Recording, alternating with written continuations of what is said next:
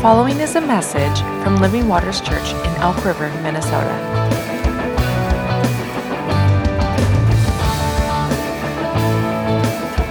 For more information, visit livingwatersmn.org.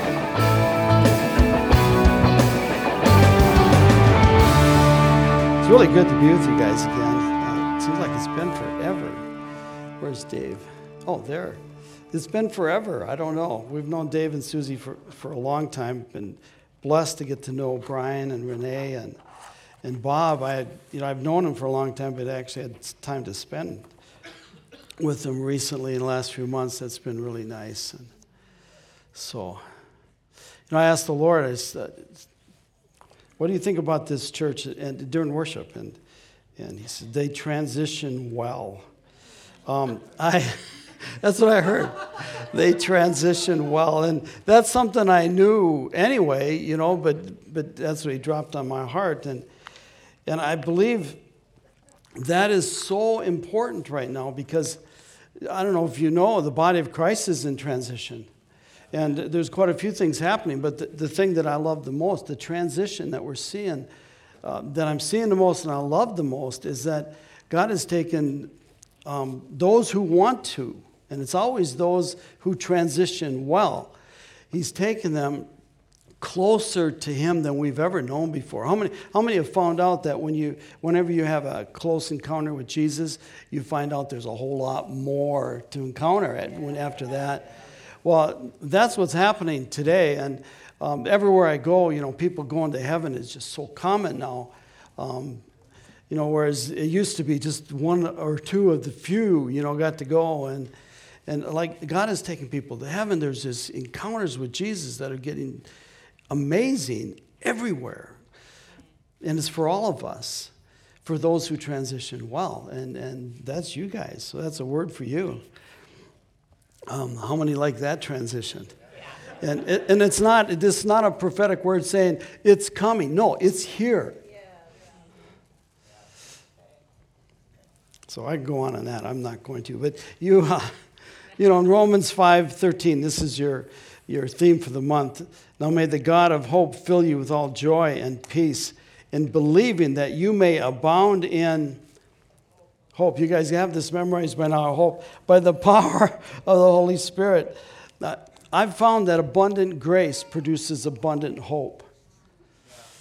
So I'm going to I'm going to teach this morning a little bit on, on abundant grace. This message is part of actually, a, it's part of a, a seven week class I do, and, and this message is 90 minutes long. Um, and uh, it's a bye week, right? but uh, I'm only going to do half of it, okay? But I don't want to leave you hanging. Um, this is I was going to say this is one of the few messages I actually have in print. This is the only message, you guys, that I actually have in print. I have a booklet that gives this message, and um, on your way out in the lobby, you can grab one, um, and, and that'll give the rest of the, the message. I, I'll answer questions in there that you may have after listening to me this morning. So I'm not here to answer your questions so much, I'm here to question your answers, as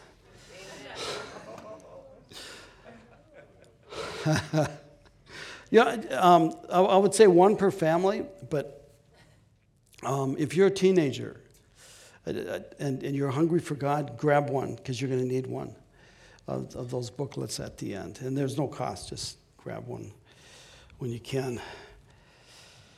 If you have your Bibles, uh, you could, you know what? You know this verse where I'm going. Don't even grab your Bibles right now. How many? How many know John 3:16? Yeah, yeah. So why don't we just say it out loud together? Um, for God's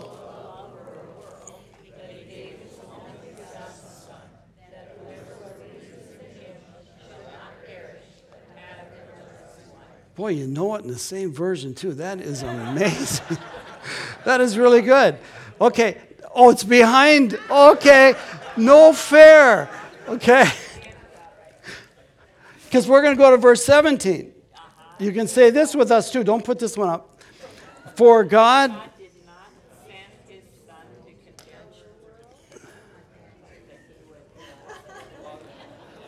Well, We got about three of you.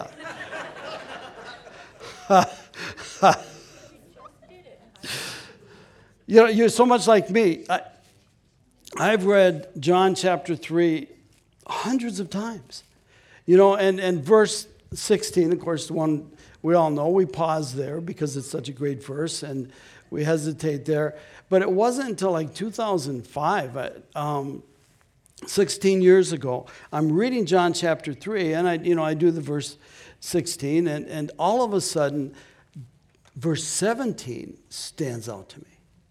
Have you ever had that? You read a, verse, it's, it's so familiar that you don't even think about it. You're, just, you're supposed to read your chapter for the day or whatever, and you read through it, and, and, and it doesn't, all of a sudden, something, woof, that you never knew was there. You've read it a thousand times. And, and that's what happened to me. I, I'd stop. For God did not send his son into the world. You can put up there now. for God did not send the son into the world to judge the world, but that the world might be saved through him. The more I thought about this verse, the more all encompassing it became.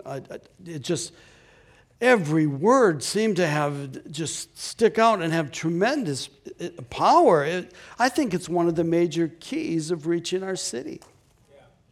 Because in this verse, there's, there's tremendous love and honor in, in, in this verse. I, I think it's the foundation for the core values of the New Testament church. And I could go on and on. The more I meditated on it, the bigger this, this verse got. And, but it did bring this question to mind.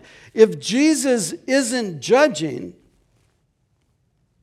what about me?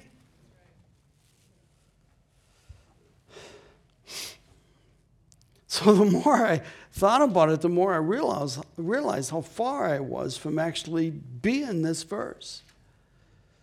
So Connie and I decided back then well, since Jesus isn't judging, maybe we should neither. So we made an agreement together. We were going to only look at the good in people, you know, and, and then we're going to hold each other accountable. You know, if we say some junk about somebody, we're going to, ah. I even went so far, I, I, I um, only lasted a couple days that I did this, but I took a rubber band and put it on my wrist, and every time I had a negative thought about someone, I'd give myself a snap. Smart idea, but I almost lost my hand. By the end of the day, I thought my hand was going to fall off. You know, I used to think I was a pretty loving guy. But after seeing myself from this perspective, I wasn't so sure. See, John 3:17 it affects our core values. Now, core values are things we believe here, not things we believe here because we'd probably all believe real similar here. But here it's, it's, it's a little bit different. And if our core values, what we believe here, aren't right, then we will minister outside of the boundaries of kingdom, the kingdom virtues like, um, like forgiveness and love and mercy and grace and, and all on and on. And if we minister outside those boundaries, we won't, we won't demonstrate the, kingdom very well. Let me give you an example. Let, let's say you prophesy or minister to somebody and, and you get the word perfectly right. And maybe you even give them their address and their phone number and their aunt's name and their uncle who's going to get saved next week. I mean, you, you could get the word perfectly right. But when you're done, if that person doesn't feel more loved by God then we've missed the whole thing. Because our first responsibility as children of God is to demonstrate the love of God. So when someone represents God, and that means they call themselves a Christian, so they're representing God. Um, when someone represents God without representing Jesus, or maybe a better way of saying it, without representing Jesus, you know, who, who by the way, is not judging.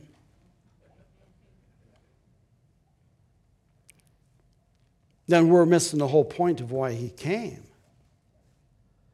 So For God did not send the Son into the world to judge the world, but that the world might be saved through him.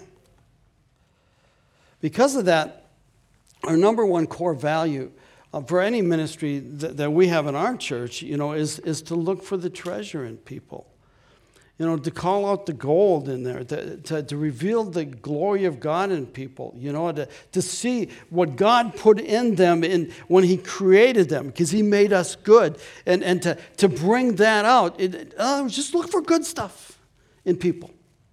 That's, that's our number one core value. Now, that core value has its basis in, in the new covenant. In Hebrews 8.13, it says, And when he said, a new covenant, he has made the first obsolete. But whatever is becoming obsolete and growing old, old is ready to disappear. So let me ask a question here, and you guys try to be honest with me here. Um, you're an honest church. If, how many of us, like when we see someone the first time, or maybe meet someone for the, the first time, the first thing that comes to your mind is the gold in that person.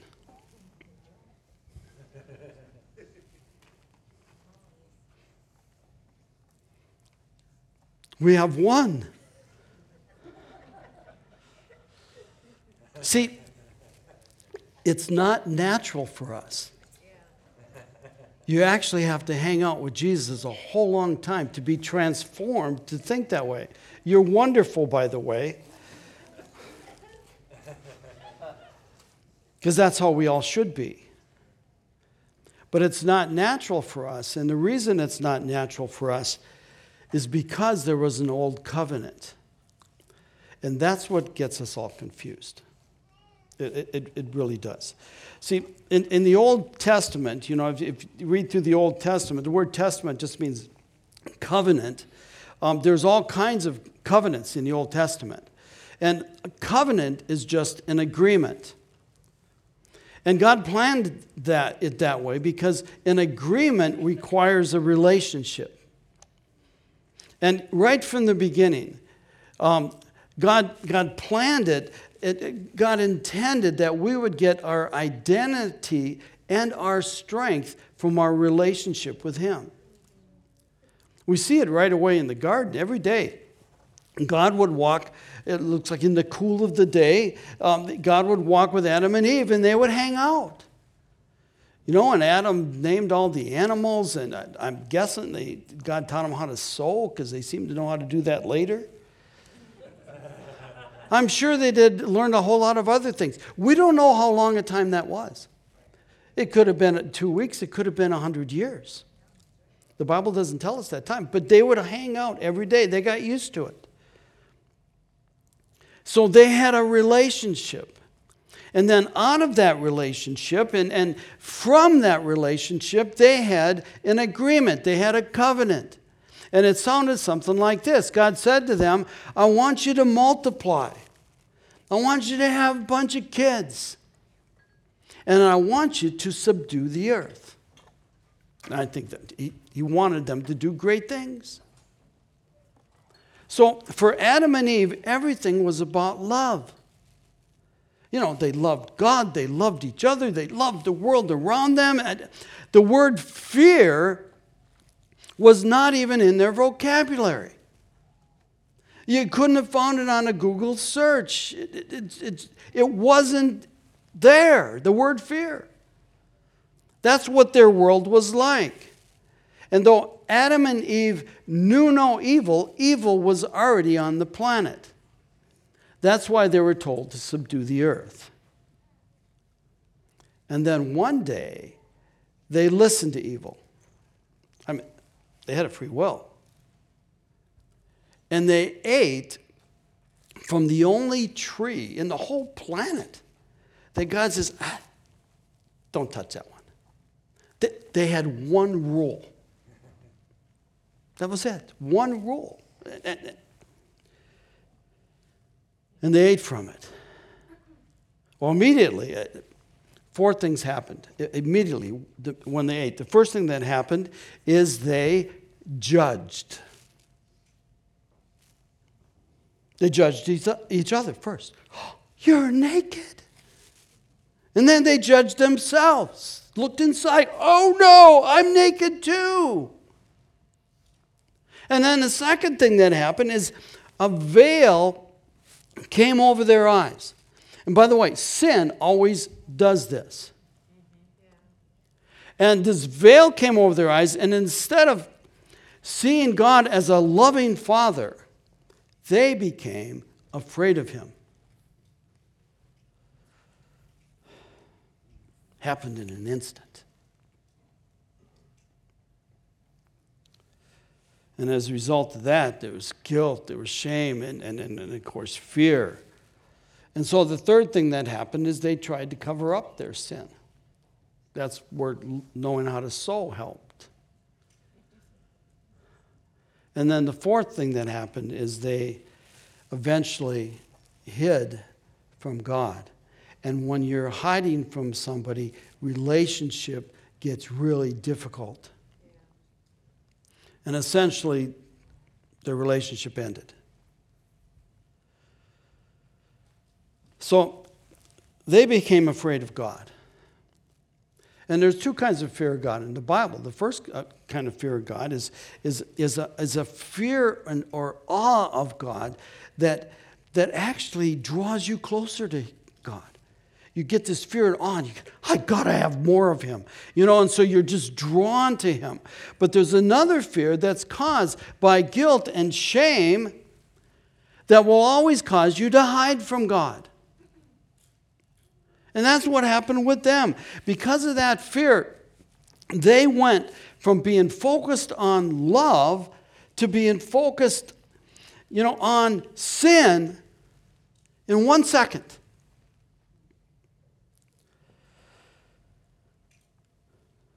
And religion was born. But when you're reading this, because I'm sure all of you have read this account, it's but you, you notice this God doesn't hide from them. He comes in the garden like any other day. And he knew, he knew that they'd eaten from the tree already. He knew that. But he still comes in the garden to hang out. So, how could he do that? Well, he could do that because the Bible says that Christ was crucified. He carried our sin on the cross at the foundation of the world. In other words, in God's eyes, because God is timeless, the, the solution to the problem was already done with.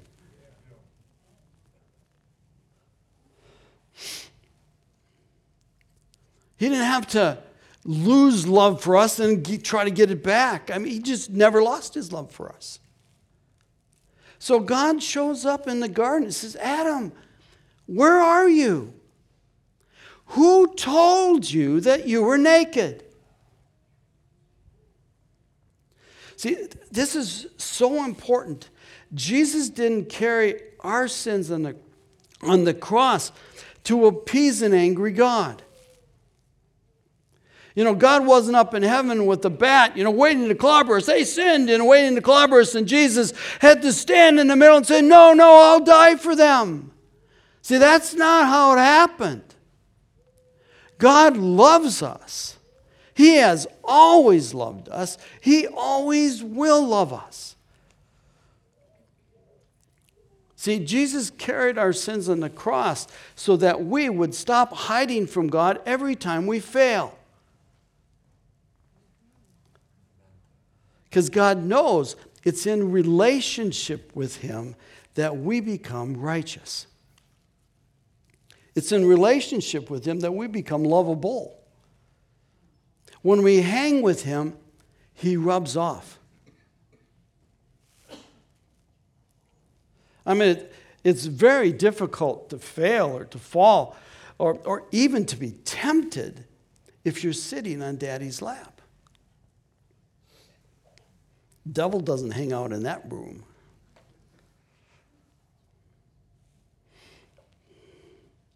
Well, after the fall, few people could see that. A few people could understand that.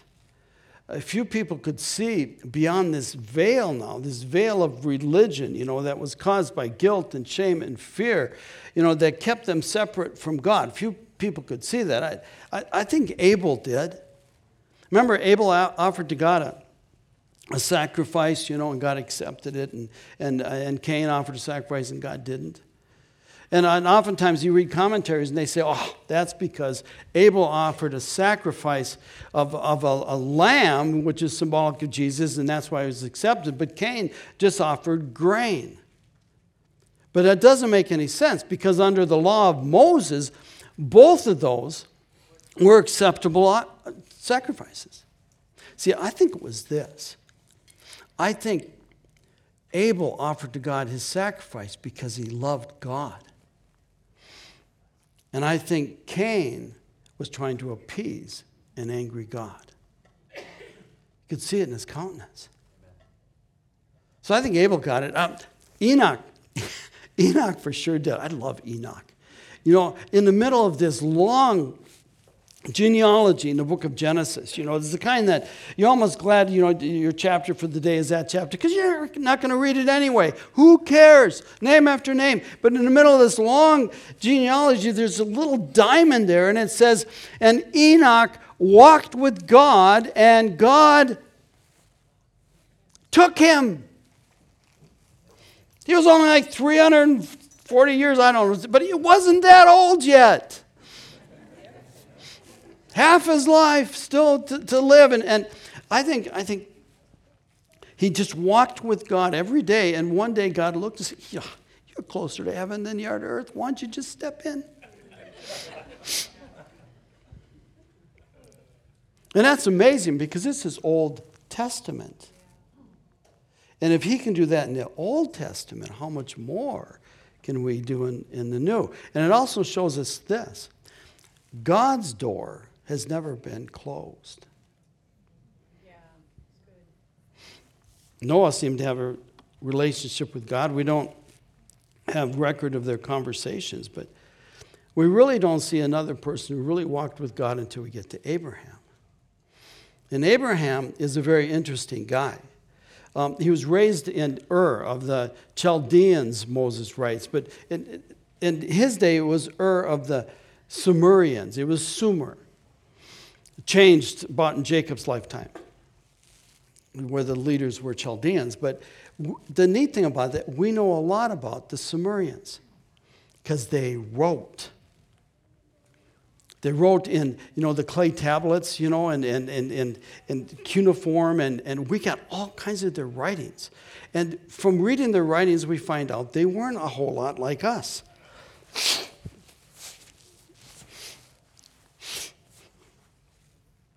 Like, for instance, um, half of their writings are on business deals. They were very shrewd businessmen. So we know a lot about their business deals. And in their business deals, it was okay for them to lie to get a good business deal. In fact, you were applauded if you could do that. So everyone in their culture knew that guy's going to be lying to me and I'll lie to him. That's just the way it was. And another thing about them is they served angry gods. Their number one god was the moon god. They built a big ziggurat to him, and it's still there today. And they would offer their kids up and, and everything on this because this God demanded things. So Abraham is raised in an environment where you feared God. And God speaks to Abraham, and he's not afraid. In fact, God speaks to him a few times. And God eventually shows up at his door. How many would like that? I would. Didn't get a chance to clean his house first either. He shows up at his door and they become friends. They speak to one another. They talk about great things. They, they have meals together. They become so close, they split these animals and they covenant together. And, and God says, I will be your God and you will be my people. And, and it was just like back in the garden. And God considered Abraham righteous just because he believed. You know, the way Abraham lived his life, you know, because he lied a lot, the way he treated his wife, we may not even let him usher today. But God considered him righteous just because he believed. Well, years later, God intends to take Abraham's kids, which are now, some say, maybe three to six million people, and bring them into the Abrahamic covenant. Never heard of in the history of the world at that time, where God was going to take a whole nation near to him in a covenant where he would speak to them and they would speak. I mean, I'm never heard of before. But there's a problem. They're in Egypt and they're slaves. So God, through signs and wonders and miracles, does all kinds of things and brings them out of Egypt and brings them into the wilderness for this purpose to meet with them. Prepares them for a couple months, and then all of a sudden the morning is there. I think all of creation was watching. The angels are watching. This had never been heard of. God was bringing a nation near to him. And so they wash themselves, they put on their best clothes. This is the day. And as they get near the mountains, there's fire and smoke on the mountain, and then there's a, then an earthquake and, and, and lightning, and, and everything is shaking. And then they hear the sound of horns, and they get louder and louder and louder. I think heaven came down, and they were hearing the sounds of heaven. So they're all standing there, and then God begins to speak. Every one of them hears God with their physical ears. What a great day! And God says to them what we call the Ten Commandments. In Hebrew, it was called the Ten Words. It was God's code. It's all about love. If the world would just do those 10 words, it would solve all the problems of the world. They're amazing. They're absolutely amazing. He speaks them out. But it doesn't go well. At the end of the day, the children of Israel say, God, you scare us. And when I say scared, does that remind you of something? Back in the garden, Adam and Eve became afraid of God.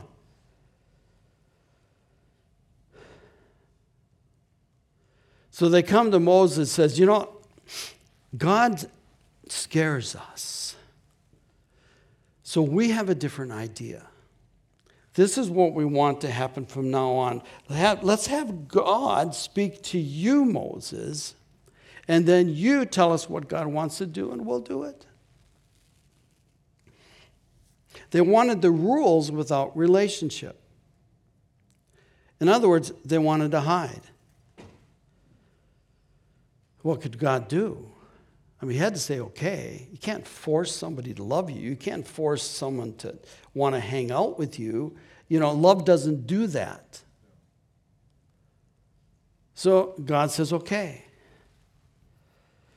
And they came up with what we call the Mosaic covenant today. We, that's what we call. Um, this is the covenant, out of all the covenants in the Old Testament, this is the one we know the best and the one that has impacted us the most. And so I could summarize it with one word. Why don't we, uh, Jesse or Lindsay, you can put it up. I didn't tell you there's two different colors of them. I could summarize it in one word. I, I just call it the law. Work harder, try more, do better. Work harder, try more, do better. Work harder, try more, do better. And then they added thousands of other rules to the, the initial ones that God gave. Laws after laws after laws. And, and a thousand years later, Isaiah cries out and says, It didn't work. Nobody made it. This is a thousand years of trying. He says, All have sinned and fallen short of the glory of God. Nobody made it. Of course not. It was man's idea. Why it didn't work. Now, the law itself, though, is beautiful. It's like honey, it's wonderful.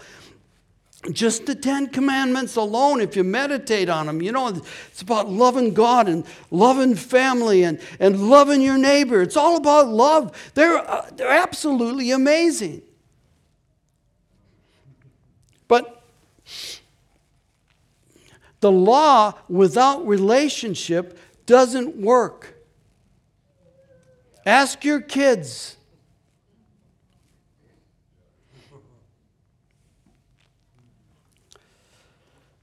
So, this is what happened. The children of Israel, when they got the law, they started to use the law to become righteous. They worked harder, they tried more, they tried to do better. Let me give, give you an example. Um, let's say um, the governor of Minnesota sees how awesome you are you know, whether you'd like the governor or not, it's immaterial. He's still the governor, and he's a guy that you want to impress. You might be able to speak into his life. So he sees how awesome you are, and so he invites you over to dinner at his house. Quite an honor. Sends the limousine up to get you. You're dressed in your best clothes. In fact, you might even have to buy some clothes to get better clothes because you're going to dinner at the governor's mansion. So you get there, they bring you there, and, and, and everything is elegant. They got way more silverware than you ever would want to use in, in any meal, even 10 meals. But you sit down, and they sit you right across from the governor and you start to talk with him and, and you tell a few jokes and it's going well. You know, you have a conversation and you feel, you know, I may have influence on him and you're all excited, but this has been a long trip. You get near the end of the meal and you got to go to the bathroom. And so you finally say, uh, Can I? And yes, there it is, right down the hallway. Now, when you're excited, what's the first thing you do when you walk into a bathroom.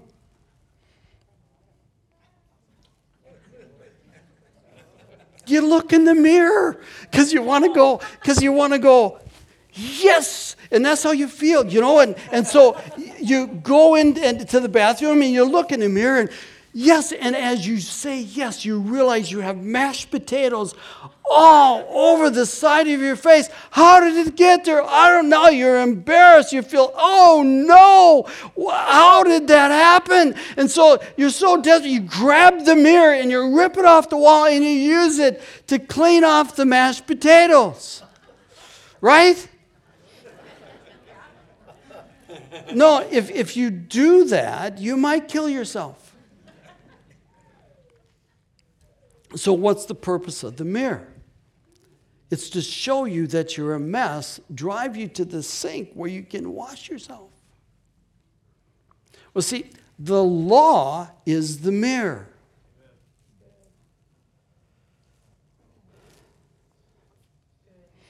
God's purpose, okay, when He showed them the 10 words, they had already disobeyed most of them at that point in their lives. They were worshiping other gods. Okay, this is what you look like. And then God wanted them to come to Him for mercy. And then He would bring them into the Abrahamic covenant. Instead, they grabbed hold of the mirror and tried to use the mirror to make themselves right and it didn't work. So then Jesus came. Aren't you glad Jesus came? oh, gee, the work that was involved there. And Jesus came and initiated a new covenant that was greater than all the ones in the Old Testament. And I could summarize that with one word, just called grace. Jesus fulfilled the justice that was required in the Old Testament so he could release mercy. And why did he do that? So we could boldly go before the throne of grace and hang out.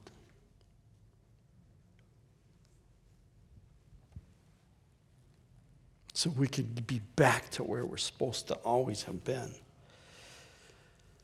Hang out with Him and just let Him love on us. So when Jesus came, the old covenant, covenant was fulfilled and became obsolete. That's what the Bible says. And it passed away. Now, there's a real big difference between these two covenants. Um, just identity. Uh, under the old, your identity was that of a slave. But you weren't a slave to God, you were a slave to the law, because that's what you had to obey. But under grace, our identity is sons. And I'm speaking to ladies here too, I, I know, but Paul in, in Romans chapter 8, he uses the word sons there, and it's not translated well um, because the, the word he uses for sons in the Greek is a word that, that would mean the son that's going to receive the inheritance. See, in our culture, we divide it evenly to all our kids usually, but not in Greek culture. It was one son that got it all, the rest got gifts. So, this was the title of the son that was going to get it all. We're all sons that are going to get it all. That's why he uses that word. We're sons.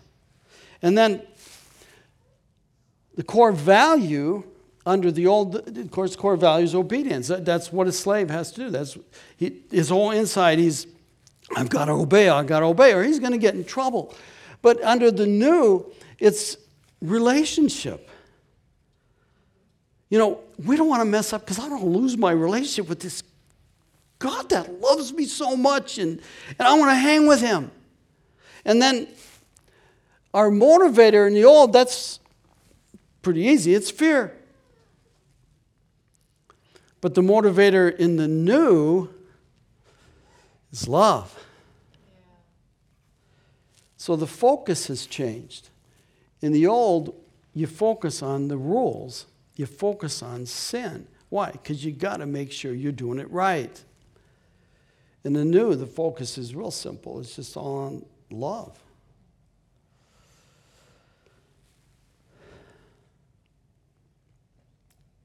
In the old, you work for love. In the new, you work from love. Big difference. Which side you like the most?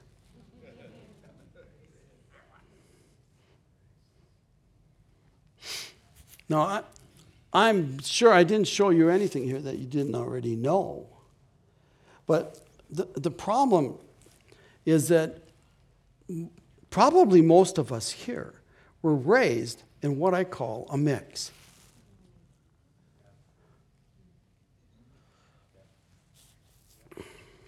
We believe the new. I know I'm going to heaven. Jesus died on the cross for me. We believe the new but we live in the old, at least to some degree. You know, there's something in us that's still trusting in a righteousness we can get if we do everything just right. So my future looks really good. I'm going to heaven. But today, I got to work really hard.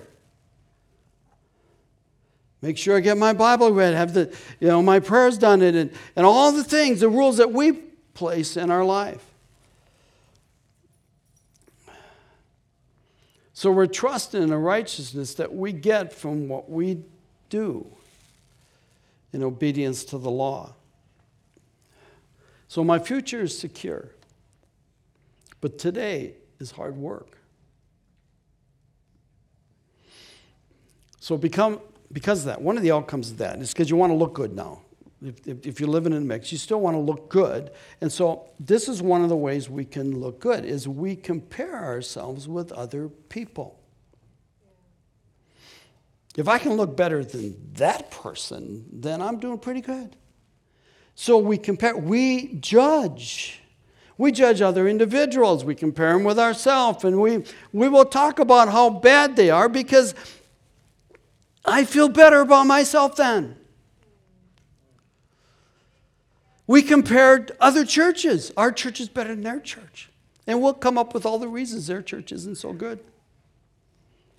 We're constantly finding fault based on the law. And now the law is whatever we think it is, but it's the law. My mix is better than yours.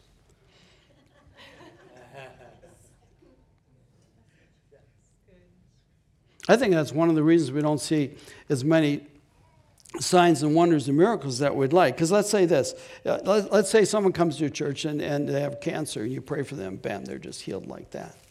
And then next week, someone comes, they don't have a leg, you pray for them, then all of a sudden they have a leg. And nobody would ever say this out loud. But in the back of our minds, sometimes some of us would be saying, I know why God did that here because He wants everyone to know that we're the church that has the right theology. Well, God doesn't want to be part of that. He, he heals people because He loves them. No matter what your theology is. I've seen God heal in situations where I, if I was God, I wouldn't have healed in that environment, but He, he just loves people.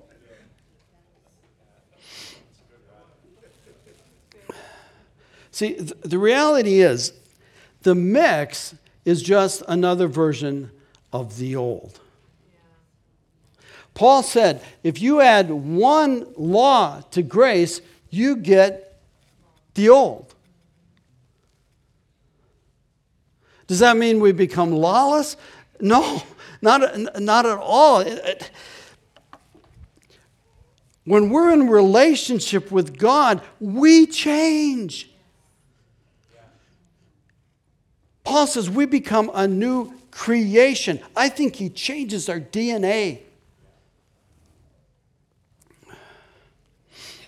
We become love when we're in relationship with God. So Jesus comes and he gives us one rule. And it's called love. That's, that's what we become. And then we won't do any of those things.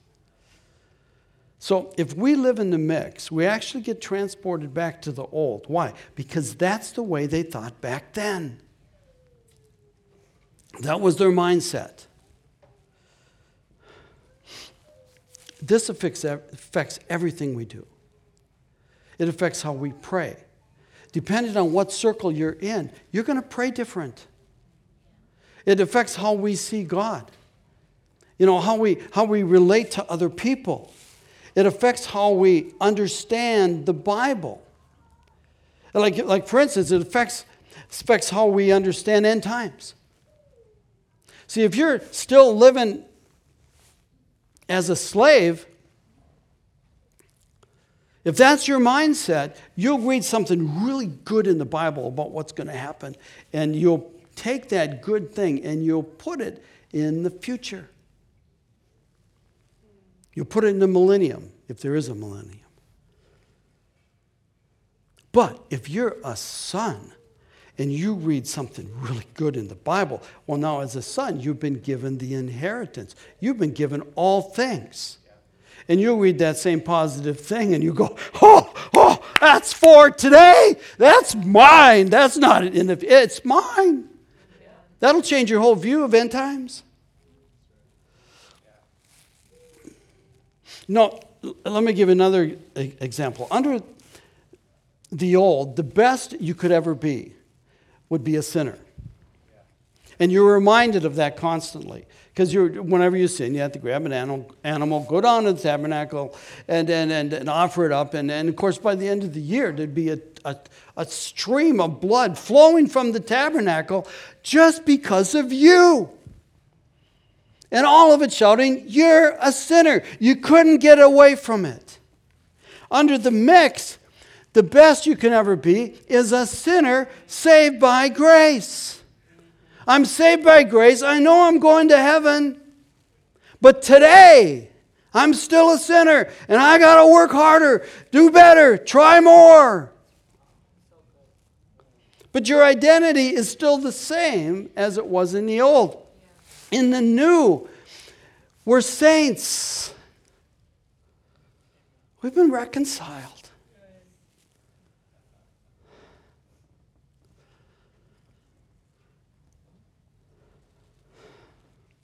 That affects how we treat people. Let's say if you have a pastor and, and um, the pastor thinks that we're sinners, saved by grace, of course, but thinks that we're sinners. Now, if you take a sinner and leave them alone, what do they do? They sin. That's what they are. So if you're pastoring sinners, you need to control them. You need to micromanage them. You need to give them all kinds of rules. You need to put a fence around them so they don't hurt themselves. Let's say you're a pastor, but you're pastoring saints.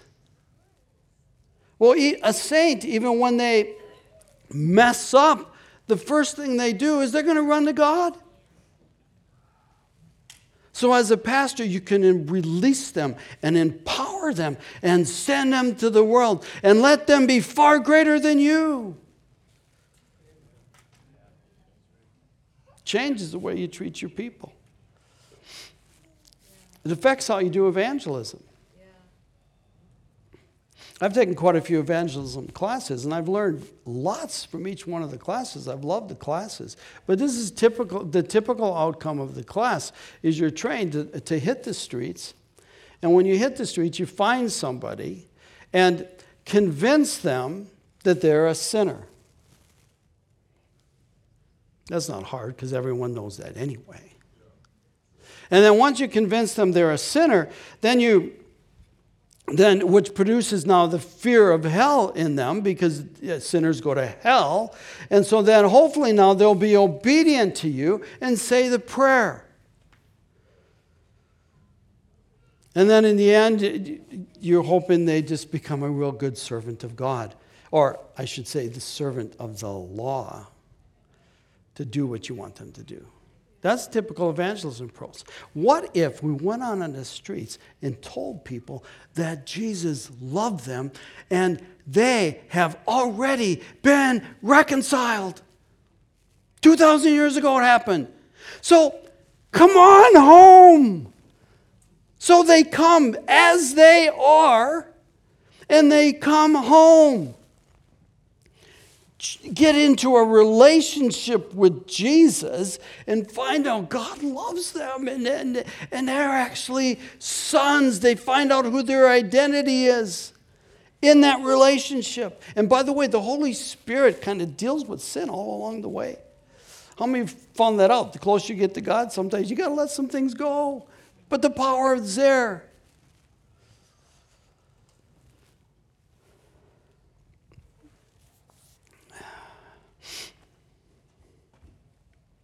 Somebody's got to write a book.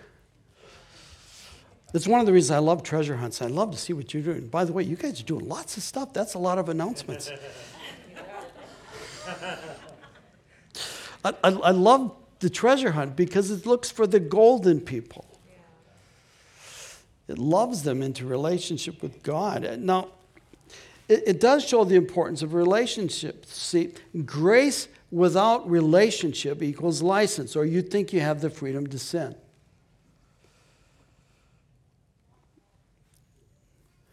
So, what time does that clock say? The clock stopped. That's why I've been just taking my time. I am so sorry.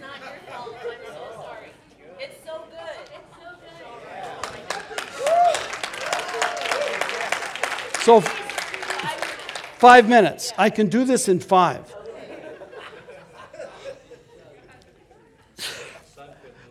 I've been watching that too, and I, I you know, I'm thinking, anyway, let's not make it more than five by me commenting on that. Let's look at one example. Romans 12, 19. God says, Vengeance is mine, I will repay, says the Lord. It's a quote from the Old Testament. Now, that particular verse will be understood differently depending on what circle you're in. Like, for, instance, I was raised solid, solidly in the mix. All right, in the middle of the mix. Some people would even say that I was a little bit to that side of the mix, the way I was raised. So I read that verse, and that was real encouraging to me. Because in the mix, I would say it this way it says, If somebody hurt me, you know, I could go to God and say, God, get them. You said you would. Pay them back because you said you would. But this is what God did. He took all the vengeance that that person who hurt me did and all that I did, and He took all the vengeance of the, that the whole world deserved. He took all of that and He put it on Jesus.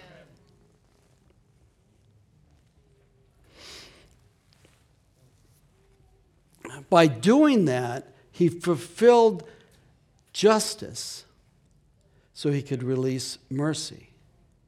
See, mercy came at a great price. It cost him his son. So, if Jesus took the entire wrath that the world deserved, how much wrath is left?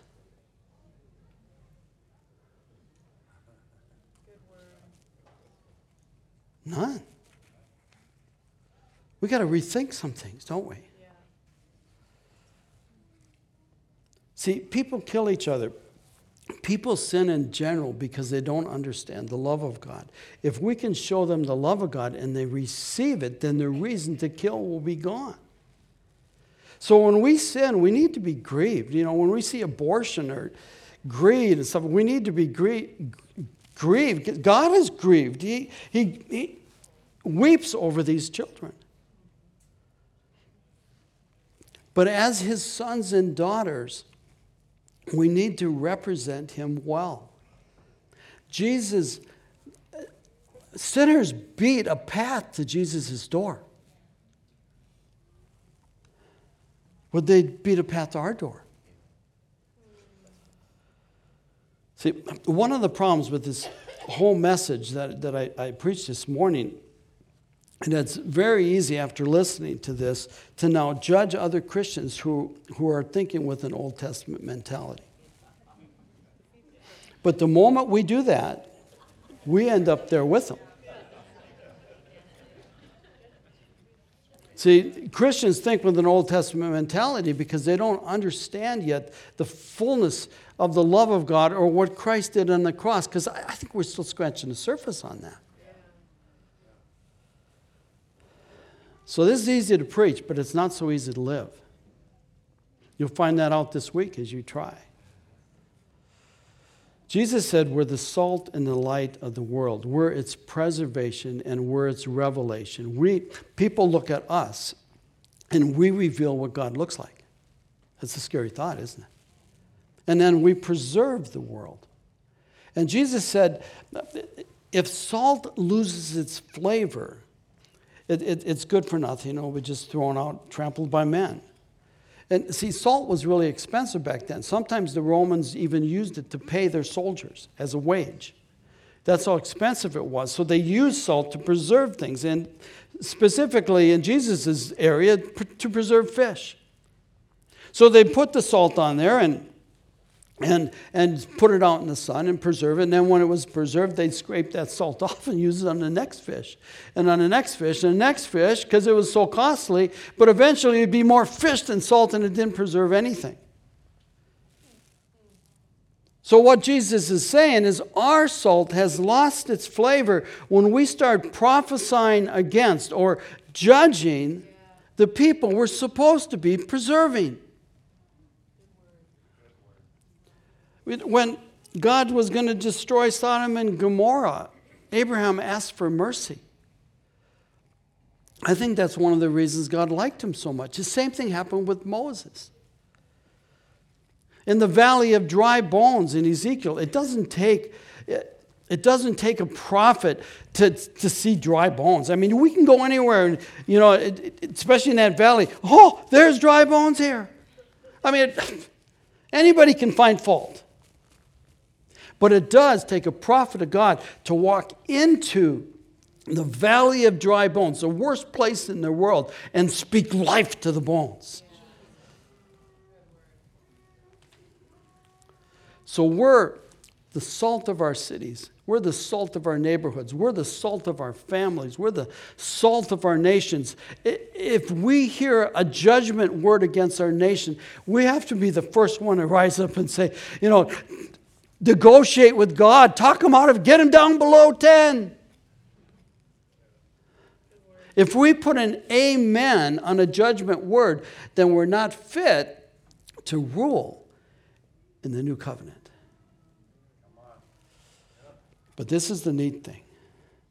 Remember, I talked about transition? The body of Christ. One of the transition is God is raising up a people, and we get to be part of it that understand the grace of God, understand what Jesus did on the cross, and look like Jesus. And listen, this is the gospel that's going to win the world. We get to be part of that.